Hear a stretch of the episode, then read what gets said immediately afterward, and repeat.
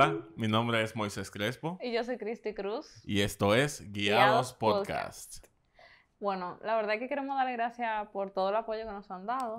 Por toda la gente nueva que se ha estado suscribiendo al canal y nos ha estado dando como seguimiento y, ¿cómo se diría? Como feedback. Sí, como feedback. Ajá. Eso, eso nos ayuda demasiado, de verdad. El hecho de que bueno, saber de que lo que nosotros estamos haciendo tiene un propósito y que influye en las personas. Y que está siendo de bendición. Sí, aunque sea una sola persona que nos diga que, fue de bendición, que se dio cuenta de algo, que aprendió, ya eso a nosotros nos llena. Sí. Y, nada, lo seguimos haciendo por eso prácticamente, porque gracias a Dios podemos compartir nuestras historias, sí. Porque Dios nos no mandó y de verdad no, o sea, como que nos llena el corazón, ¿sabes? Que, que está siendo de bendición. Amén. Entonces, la verdad es que yo no sé por qué yo propongo temas, porque siempre los temas que yo propongo yo termino avergonzándome a mí misma. Bueno, no avergonzándote. No, contando de cuando yo era una loca. tú, no, tú no eras ninguna loca. No digas eso. Pero ya, eso es para que Dios se lleve la gloria y que Dios, la gente pueda ver, mira, lo que Dios ha hecho en, una loca redimida. Eso es. Para...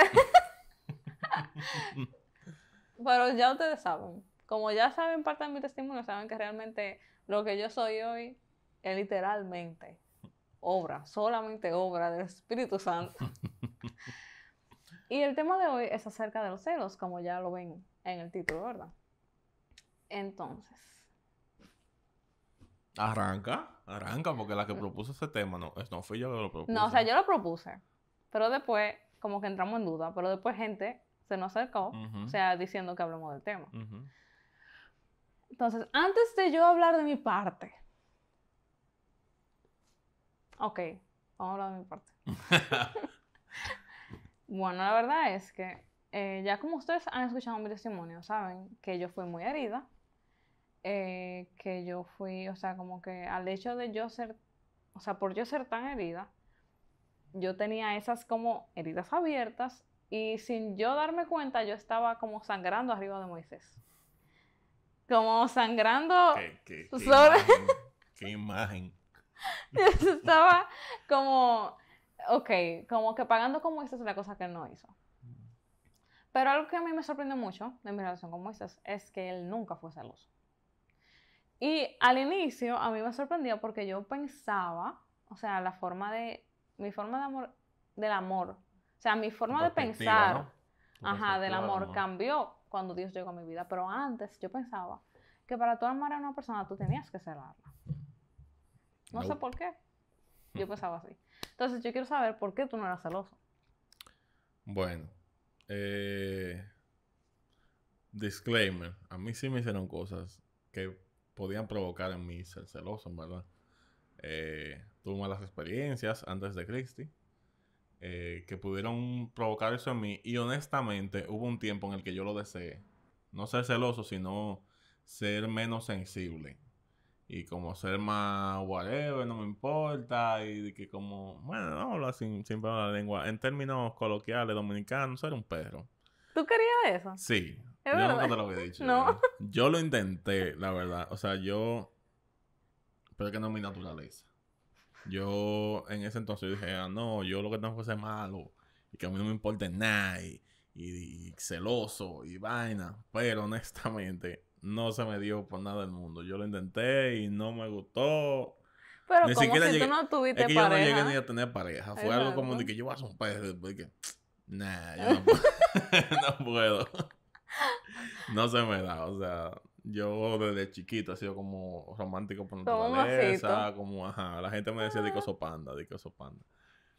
Eh, y nada, no se me dio. El punto es, eh, primero, porque mis padres nunca fueron celosos, eh, yo nunca vi eso como en mi casa. Y para mí era muy normal yo tener muchas amistades mujeres. Yo toda la vida, desde, desde pequeño, que yo tengo uso de razón, yo siempre fui amigo de mujeres. Y, la, y las, digamos, las hembras del curso eh, eran mis amigas de más confianza, con las que más yo hablaba. Yo podía jugar deporte con los tigres, pero al final, con quien yo hablaba por teléfono era una amiga. la. O sea, cuando uno chiquito siempre hablaba por teléfono. No sé por qué. Duraba, veía a, la gente en el colegio ocho horas y iba para la casa a hablar tres horas. No, entiendo, no entendía esa vaina. El punto es que era como natural en mí el yo ver una amistad entre un hombre y una mujer. Eh, y para mí, eh, como que nunca lo vi extraño. Incluso cuando tú y yo comenzamos, eh, tú tenías amigos, bueno, personas que te hablaban. Ajá. Habían personas que te hablaban, pero eso a mí nunca me pareció extraño, porque a mí lo normal en mi vida era que yo hablara con amigas y yo tenía una cantidad de amigas que ellas mismas dan testimonio que yo nunca tuve segunda, segunda intención con ella. Incluso todavía hoy mantengo esas amistades con shout out to Santi y Madera, gente mía. Incluso todavía hablamos. Ey, vamos a poner fotos de ellos, de ellos cuando estaban chiquitos. Sí, lo voy a poner aquí. Ah, no, qué horrible, loco. Esos flashbacks ah, con puca. Cadenita así. Ah. Eh, e incluso eh, eh, me comuniqué con una amiga que ahora tiene su esposo, su está embarazada, eh, que tenía muchísimo tiempo sin hablar con ella. y también nunca tuve ningún tipo de... Yo voy a hablar con el motor ya. Ok. Me dedico al motor porque yo no voy a estar en eso. Si ustedes lo escuchan y si no a lo escuchan... Mí no me gusta, yo soy si no lo escuchan, Si no lo escuchan es porque yo hice un milagro y lo quité. Y me pueden dar la gracia. Yo soy piqui con eso, señor. O sea, de verdad, desde que pasa un motor, yo como sé, no hables. Deja que pase. Córtalo ese. No me dice corta, pero yo no lo voy a cortar. Yo voy a hablar arriba del motor. No pero ya estamos en República Dominicana. Sí. Y el toque de queda lo extendieron, que eso es lo negativo para nosotros. Entonces, Ajá. al yo tener esa, esa, eso tan normal en mi vida y ver a mis padres que nunca fueron celosos, mi papá tenía amigas, mi mamá tenía, conocía amigos que iban hasta mi casa, nunca hubo nada. eh, para mí es normal y yo no, no me veo en la tija de los celos. Además, eh, yo entiendo que es una mortificación para mí. Yo no quiero vivir en eso. Yo sí estoy contigo porque confío en ti y punto. Y pasa lo que pase, yo confío en ti. Entonces, por eso yo no, no soy celoso y es como algo que me sale natural. No sé si. Yo no sé. Simplemente me sale natural por las experiencias que he tenido en, la vida. Ok. Ahora, de mi lado. ¿Por qué? No eres celosa ya, pero fuiste celosa. bueno, bueno, como yo estaba diciendo, yo fui muy herida. Eh, voy a hacerte cuento específico. Yo creo, o sea, como que llegó un punto en mi vida en el cual yo tuve que identificar momentos en los cuales eso me pudo como que hacer celosa. Por ejemplo, eh, yo estaba en el colegio, eh, yo tenía a mi mejor amiga, Gabriela, yo sé que ella va a ver este video. Hola Gaby, queremos mucho. Entonces, voy a poner la foto también de Gaby. Ok, el punto es que en ese momento yo estaba de que enamorado de, de, un muchacho, ustedes saben, en el colegio, la cosa novela, qué sé yo cuánto. Y el muchacho también estaba interesado en mí. Y después de un tiempo, de que hablando, qué sé yo, que nunca, nunca fuimos nada, pero hablando, qué sé yo cuánto, él me salta y me dice, no, yo estoy enamorado de, de Gabriel. A mí eso me marcó. Porque, o sea, en el momento dije, ah, está bien, qué sé yo qué. Pero eso comenzó en mí como un proceso de, ah, o sea, hay mujeres más bonitas que yo. Eh, los hombres pueden elegir mujeres más bonitas que yo. Mm. Eh, como un proceso de comparación, pero también como que yo me sentí culpable. Mm. Como que la culpa estaba sobre mí porque él se enamoró de Gabriela. porque yo era menos linda. Entonces, después pasó otro proceso. después pasó otro proceso con con la persona de otra persona. ok. Em, entonces, como que, no sé cómo decirlo bien. yo entiendo que esas fueron experiencias como que Exacto, esas fueron experiencias que, que, que, me marcaron en ese aspecto y que ya yo tenía, yo venía con un miedo. La verdad es que yo creé como un caparazón para que nadie me pudiera hacer daño. Y todo el mundo podía pasar hasta un límite que yo le permitiera y usted no va a pasar de ahí porque al final, o sea, usted no me va a hacer daño a mí. Esa era mi forma de pensar. Entonces, como dices, era así. O sea, cuando él me conoció, yo tenía un caparazón, pero un, un caparazón de dragón. Un, un super mega yo lo sabía. caparazón. Yo lo sentí de inmediato, de verdad. Pero yo, yo, yo soy forzador. Entonces, para mí, no era normal. O sea, por muchas experiencias que yo tuve negativas, para mí no era normal el hecho de que, ah, yo voy a tener un amigo, un mejor amigo. Em, porque lamentablemente, y con esto yo no quiero decir que, ah, que yo soy la mujer que me acaba, no, o sea, para nada. Pero lamentablemente, cuando yo intentaba comenzar amistad con muchachos, el muchacho siempre terminaba interesado en otra cosa. Yo soy testigo. Hasta un momento que yo me cansé. Y yo dije, ¿tú sabes qué? No quiero a hombre en mi vida, de amigo. Si usted viene a mi vida porque usted quiere algo conmigo y si yo no quiero nada con usted, yo no voy a hacer caso. Y lo corto del inicio. Entonces, como que yo venía con eso. Entonces, al ver que Moisés tenía otra forma de pensar completamente diferente a la mía, eso me como demasiado. Y o sea, yo me recuerdo que cuando estábamos comenzando, que tú te juntabas con muchas amigas, yo le dije a él como que, o sea, tú tratas a tus amigas igual que a mí. Entonces tú tienes que tener como tu límite también. Y... Dígalo ya, porque ajá. Eso pasa mucho ya, no te apures. Nada, el punto es que yo estaba muy herida y, o sea, yo para mí yo era el reflejo de la frase que dice que el que está herido hiere a otro. Entonces, lamentablemente, con mi actitud, yo estaba hiriendo a Moisés porque con mi actitud él estaba dejando de ser quien él era. Porque Moisés siempre ha sido como un oso. Un oso, eh, ¿cómo se dice? Un oso... Cariñoso. un oso cariñoso no. La palabra se me olvidó. Ah. La... Sociable. Ah, okay. Un oso sociable. Que le gusta estar con la gente. Entonces... Sí. Yo tenía que sanar eso. Y yo no me daba cuenta. Y otra cosa era que para mí ni siquiera era una opción el hecho de yo presentarle eso a Dios. O sea, para mí ni siquiera estaba mal que yo fuera celoso. Como ya yo dije al inicio, o sea, para mí era algo normal. O sea, como que, ah, no, eh, yo soy celosa porque yo cuido lo que quiero, porque yo tengo que protegerlo y porque yo tengo que cuidarme a mí. Sí. Entonces, esa era como la excusa perfecta para ser celosa, cuando al final yo era celosa porque tenía mucho miedo. Y paréntesis, eh, en ese tiempo, o sea, en ese proceso, yo comencé a crear un caparazón también. Por el mismo hecho de que yo no quería hacerte sentir celosa a ti. Entonces, yo mismo comencé a cambiar con las personas a mi alrededor. Eh, si me decían para juntarme, no iba. Eh, bueno, pero el, mismo hecho de no hacerte sentir mal. yo desde el inicio te quise y no quería perderte. Era como, yo tengo que mantener la cosa lo más limpia posible. Y lamentablemente se comenzó a creer en mí como una crisis de identidad en ese momento. Que incluso después tú y yo lo hablamos, después del tiempo, y como que nos dimos cuenta de cierta cosa. Sí. Ya ustedes ven. Volvió la loca. No, la loca está lejos. La loca está lejos. Yo no me caso con una loca. Es la historia. Hay que recordarme ah, de eso. O sea, yo lo cuento porque yo sé que puede ser bien decisión por otra gente, pero de verdad. O sea, como que cuando yo me recuerdo mi pasado, yo me quedo como que, señor, ¿cómo yo podía ser así? O sea, como que de verdad, yo no entiendo. Gracias a Dios que, que él cambia y transforma. El punto es que yo siempre tengo que llegar al punto de la EDE. Porque... Ese fue el punto de giro en la película. Ahí, ahí fue como que todo cambió en mi vida. El Señor cambió todo en mi vida.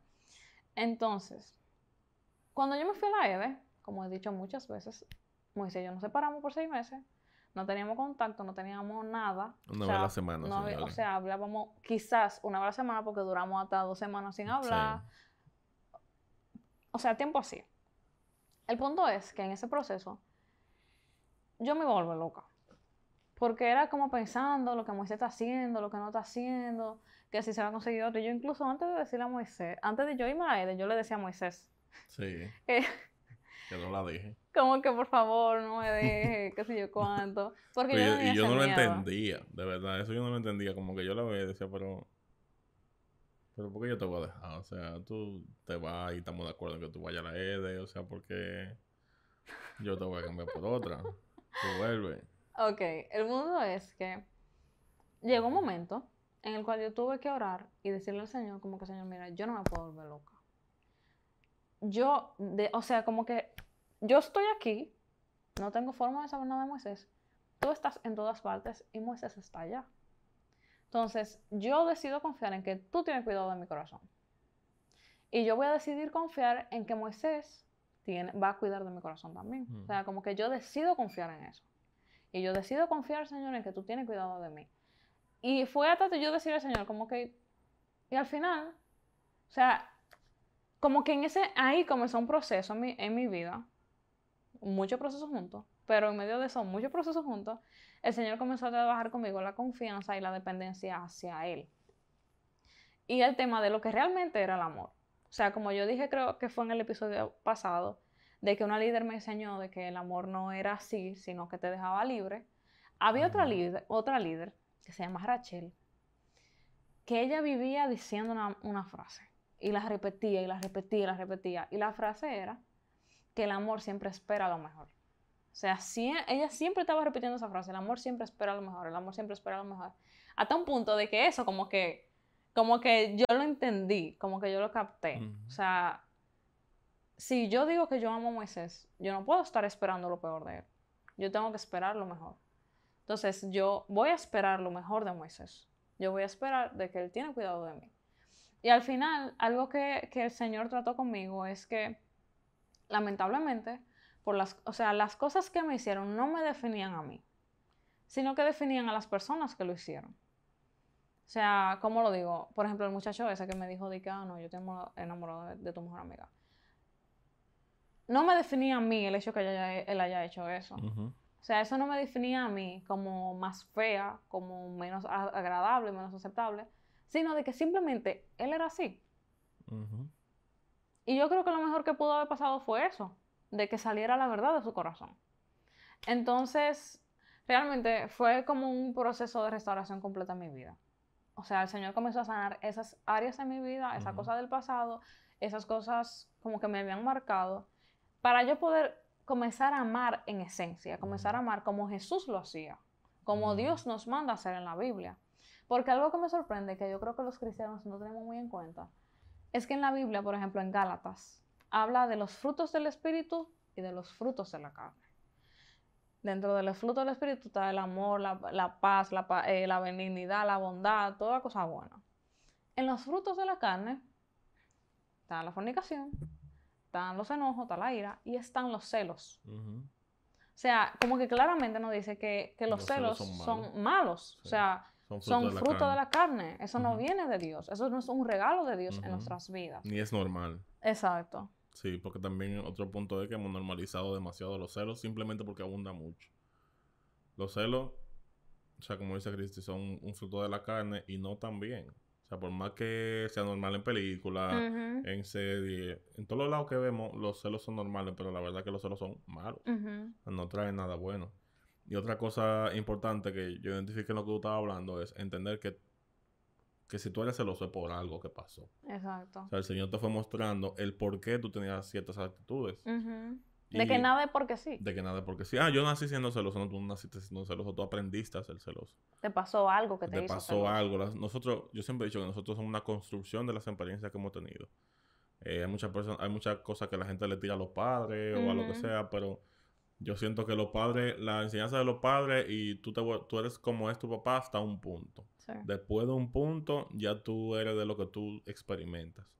Y es importante por eso identificar cuáles son las cosas que te han pasado y por qué tú eres celoso. O sea, no digas, ah, no, porque yo soy así, punto. No, eso se trata y tú tienes que identificar el por qué. Cuando tú identificas el por qué, tú puedes tratarlo. Tú tienes que mirar hacia atrás, mirar en tu vida, quién me hirió, qué pasó, por qué yo soy celoso.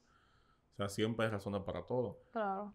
Uno yo creo firmemente de que uno no nace con las, con las actitudes malas que uno, que uno hace. Uno no nace, el ladrón no nace siendo ladrón. El, igual que el celoso no nace siendo celoso. Igual que el racista no nace siendo racista. Ni el odio, el odioso nace siendo odioso. O sea, son conductas aprendidas por la experiencia que hemos tenido. Entonces, tiene que encontrar la raíz de ese problema, que eso lo identifique con, con las experiencias y cuando el Señor te, te, te restaura esas cosas en ti como que nunca digan yo soy así, sino busquen, busquen el por qué, admitan sus errores para que puedan cambiarlo.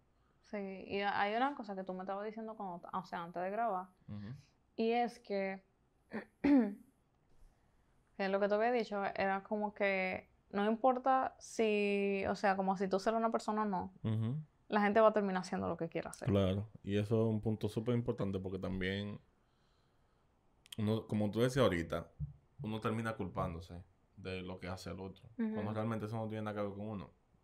O sea, al final, lo que yo te decía era, si la persona es fiel, tú lo celes o no, te va a ser fiel. Si la persona es infiel, por, naturaleza no, por, como haya pasado en su vida, tú la celes o no, te va a ser infiel. Entonces, ¿qué pasa? Al final es, algo con lo que te quedas tú. Es un problema para ti, más que para la otra persona. Sí.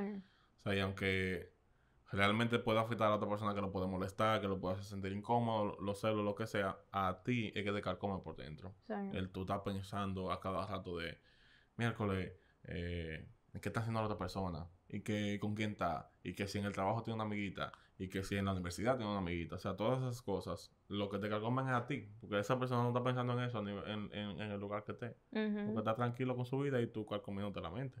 Sí, y literalmente, o sea, como que nosotros podemos ver que eso no viene de Dios. O sea, los celos no vienen de Dios para nada. Es que no traen nada bueno. Ah, es, eso era lo que tú estabas diciendo ahorita. Como que tú estabas diciendo, que eso fue que ahorita se me olvidó. Ok. Un glitch.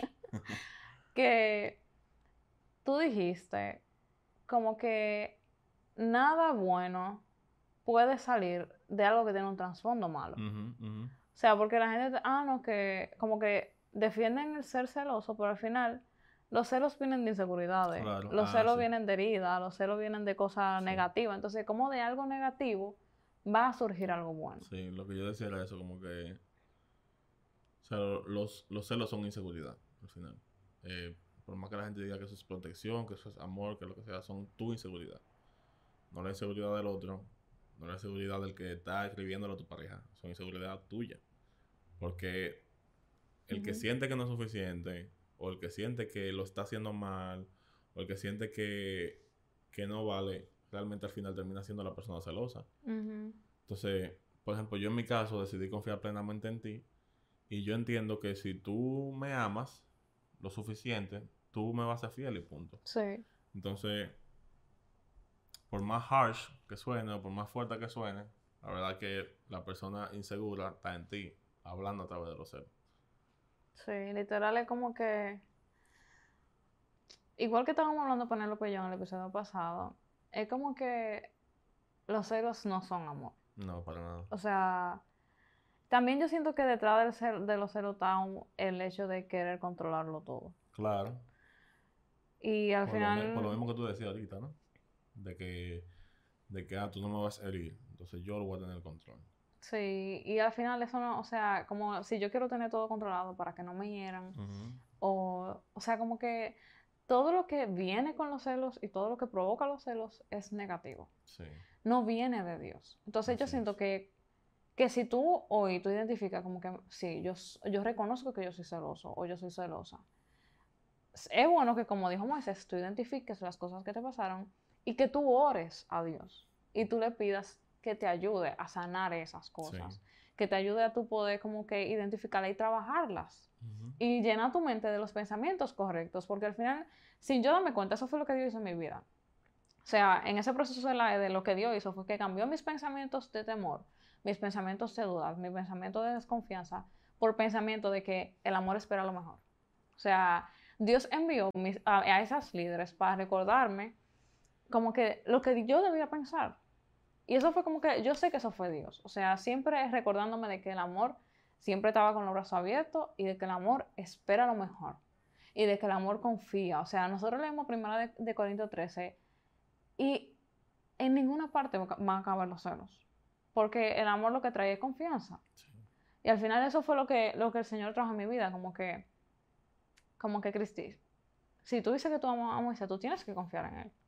Porque al final yo creo que esa es la parte de nuestra generación que nosotros nos estamos perdiendo, o sea, como generación, que es el ser vulnerables. Sí, el ser abierto, vulnerable. O sea, cuando uno confía en una persona, uno literalmente se está abriendo a esa persona y exponiendo como que a que tú me puedes hacer daño. Y yo me estoy abriendo a ti a que, mira, aunque tú me puedas hacer daño, yo decido confiar en que tú no me vas a hacer daño. Aunque tú tengas la posibilidad de, hacer daño, yo voy a creer que tú no lo vas a hacer. Y yo decidí confiar en ti.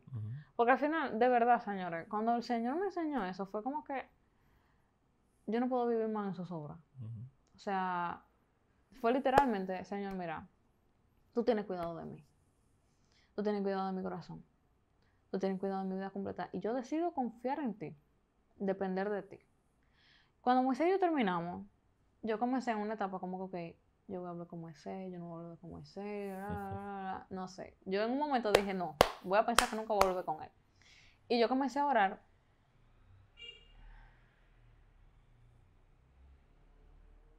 Y yo comencé a orar y pedirle al Señor como que, Señor, mira, si Él es la persona para mí, saca la verdad de su corazón. O sea, muéstrame la verdad de su corazón. Porque al final, algo que yo entendí es que muchas veces uno quiere controlar que yo quiero controlar celándolo, que él no haga tal cosa, que él no haga qué sé yo qué, que él no haga qué sé yo qué. Al final, muchas, muchas veces, no voy a decir que en su mayoría, voy a decir quizá en casos particulares, tú estás controlando a esa gente de que haga lo que realmente quiere hacer. Y de que te muestre quién realmente es. Que a veces tenemos una imagen perfecta de una persona que queremos mantener a la fuerza sabiendo que no es esa Como que uno quiere mantener a la fuerza una imagen que uno mismo se crea. O sea, una ilusión que uno mismo como se hace. Y yo creo que eso es lo que hacen los celos. O sea, los celos no te permiten ver lo que realmente hay. Ver si ese muchacho, por ejemplo, Moisés, confiaba en mí 100%, yo podía confiar en Moisés 100%. Pero yo por estar jalando, que sé yo, que al final yo lo que traía era como daño en otra relación. Pero en caso de que hubiera sido, vamos a decir, un, muchacho que, que se hubiera sido mujeriego, yo por estar con esa actitud, quizá... Hubiese estado con la persona equivocada. Hubiera... Exacto. Que eso es otra parte, otro aspecto importante que te acabo de sacar ahora que me lleva a la cabeza. Si tú tienes que estar celando a esa persona, o sea, si tú tienes que estar celando a esa persona, tú tienes que evaluar esa relación. Claro. Si tú sientes la necesidad, no por, no, o sea, si tú encuentras argumentos por los cuales celar a esa persona, tú tienes que evaluar realmente la relación en la que tú estás. Porque se supone que la otra persona no debería darte razones para tú ser celoso. Tú deberías tener plena confianza y plena tranquilidad de que si sale con sus amigos, pues sale con sus amigos. Pero si te ha demostrado lo contrario, pues tú tienes que revisarlo. Sí, o, sea, no es bueno. Es como que, o sea, si tú eres celoso o celosa por cosas que te pasaron, analízate. Y, y muéstrale a Señor y, entra como en ese, proceso, en ese proceso de sanidad en la presencia de Dios. Y permítete como que ser sanado y restaurado. Y entender, que eso, entender principalmente que eso no está bien. Cuando tú te das cuenta de que realmente lo que haces es daño, tanto para ti como para la otra persona, tú te das cuenta de que, de que hay razones para cambiar. O sea, tú necesitas cambiarlo simplemente. Y en caso de que tú seas celoso celosa con razones, con motivos, analiza esa relación. Porque, señores, de verdad, no hay cosa más hermosa que tener una relación en paz que tener una relación en la que tú puedas confiar a ciega, de que, por ejemplo, Moisés me dice, yo voy a jugar fútbol, vete a jugar fútbol. Yo no, no tengo ni que escribirte, ni que llamarte, ni que preguntarte dónde tú estás. Yo no hago eso. ¿Por qué? Porque yo confío en él. ojo, no estamos diciendo que si tú tienes celo, vote a la persona, ¿no? Evalúa el por qué tú tienes celo. Sí, exacto, exacto. No que lo vote ya, sino que evalúa el por qué. No, si porque... tiene que ver contigo, si tiene que ver con él o ella. Todos tenemos cosas que ser restaurados. Porque tampoco yo voy a decir que. O sea, señores, yo me refiero a mí como loca. Porque para mí es sorprendente todas las cosas que me pasaban y que yo no me daba cuenta. O sea, todas las cosas que yo tenía que sanar. Pero con eso yo no quiero decir que la gente. O sea, como que no quiero que se vaya a malinterpretar y a decir que como que, ah, que te está diciendo Que si la gente es celosa, está loca, no. Ella habla de ella, ¿no? Sí, no, exacto. No de la gente en general. O sea, yo entiendo que todos tenemos un área en la que necesitamos ser restaurados. Yo entiendo que, que, todavía en mi vida hay cosas en las que yo necesito ser restaurada. Todo el mundo todavía necesita ser restaurado en algún aspecto. Lo bueno es identificarlo y sanarlo. O sea, lo malo sería quedarnos en el mismo punto. Y aún sabiendo que estamos mal, seguir como que dándole vuelta a lo mismo. Entonces, realmente ya después de que Dios transformó en mi vida, ya, yo puedo ser una mujer libre, feliz. Erico, Erico. Al final, los celos nunca son buenos. Los celos no son un fruto del espíritu, sino claramente la Biblia dice que son un fruto de la carne. Y los celos pasan por algo. No es algo bueno y tienen un trasfondo. Quizá tenga que ver con una no estoy especificando a nadie, pero quizás tenga que ver con la relación de tus padres, quizás tenga que ver con la forma que te criaron, quizás tenga que ver con la experiencia amorosa que tú tuviste, quizás con la experiencia amorosa de otra persona que tuviste y comenzaste a desconfiar por eso. Pero siempre hay una razón. Aunque no tenga que ver contigo directamente, siempre hay una razón por la cual está esa desconfianza, porque lo llamamos celo y celo está romantizado, ¿no? Vamos a llamarle lo que es inseguridad y desconfianza. Sí, muy fuerte. Yo creo que si lo dijeran así, nadie quisiera ser celoso. Yo soy inseguro y desconfiado contigo, así como que. Mm, mm. Que wow. No me gusta. Entonces, nada, esperamos que este video sea de bendición para sus vidas, que, lo, que le den like, que lo compartan, que se suscriban al canal y... Y que el amiguito o amiguita que es celoso, tú copias el link, se lo manda y que nos dé un feedback también esa persona. Señores, gracias, mil gracias por, estar con nosotros otro día más, otra semana más. Eh, y nada, estamos muy contentos por seguir haciendo esto. Queremos saber qué ustedes piensan también, que nos escriban, que nos den feedback. Usualmente se lo dan a Christy. Siempre. De que usualmente siempre.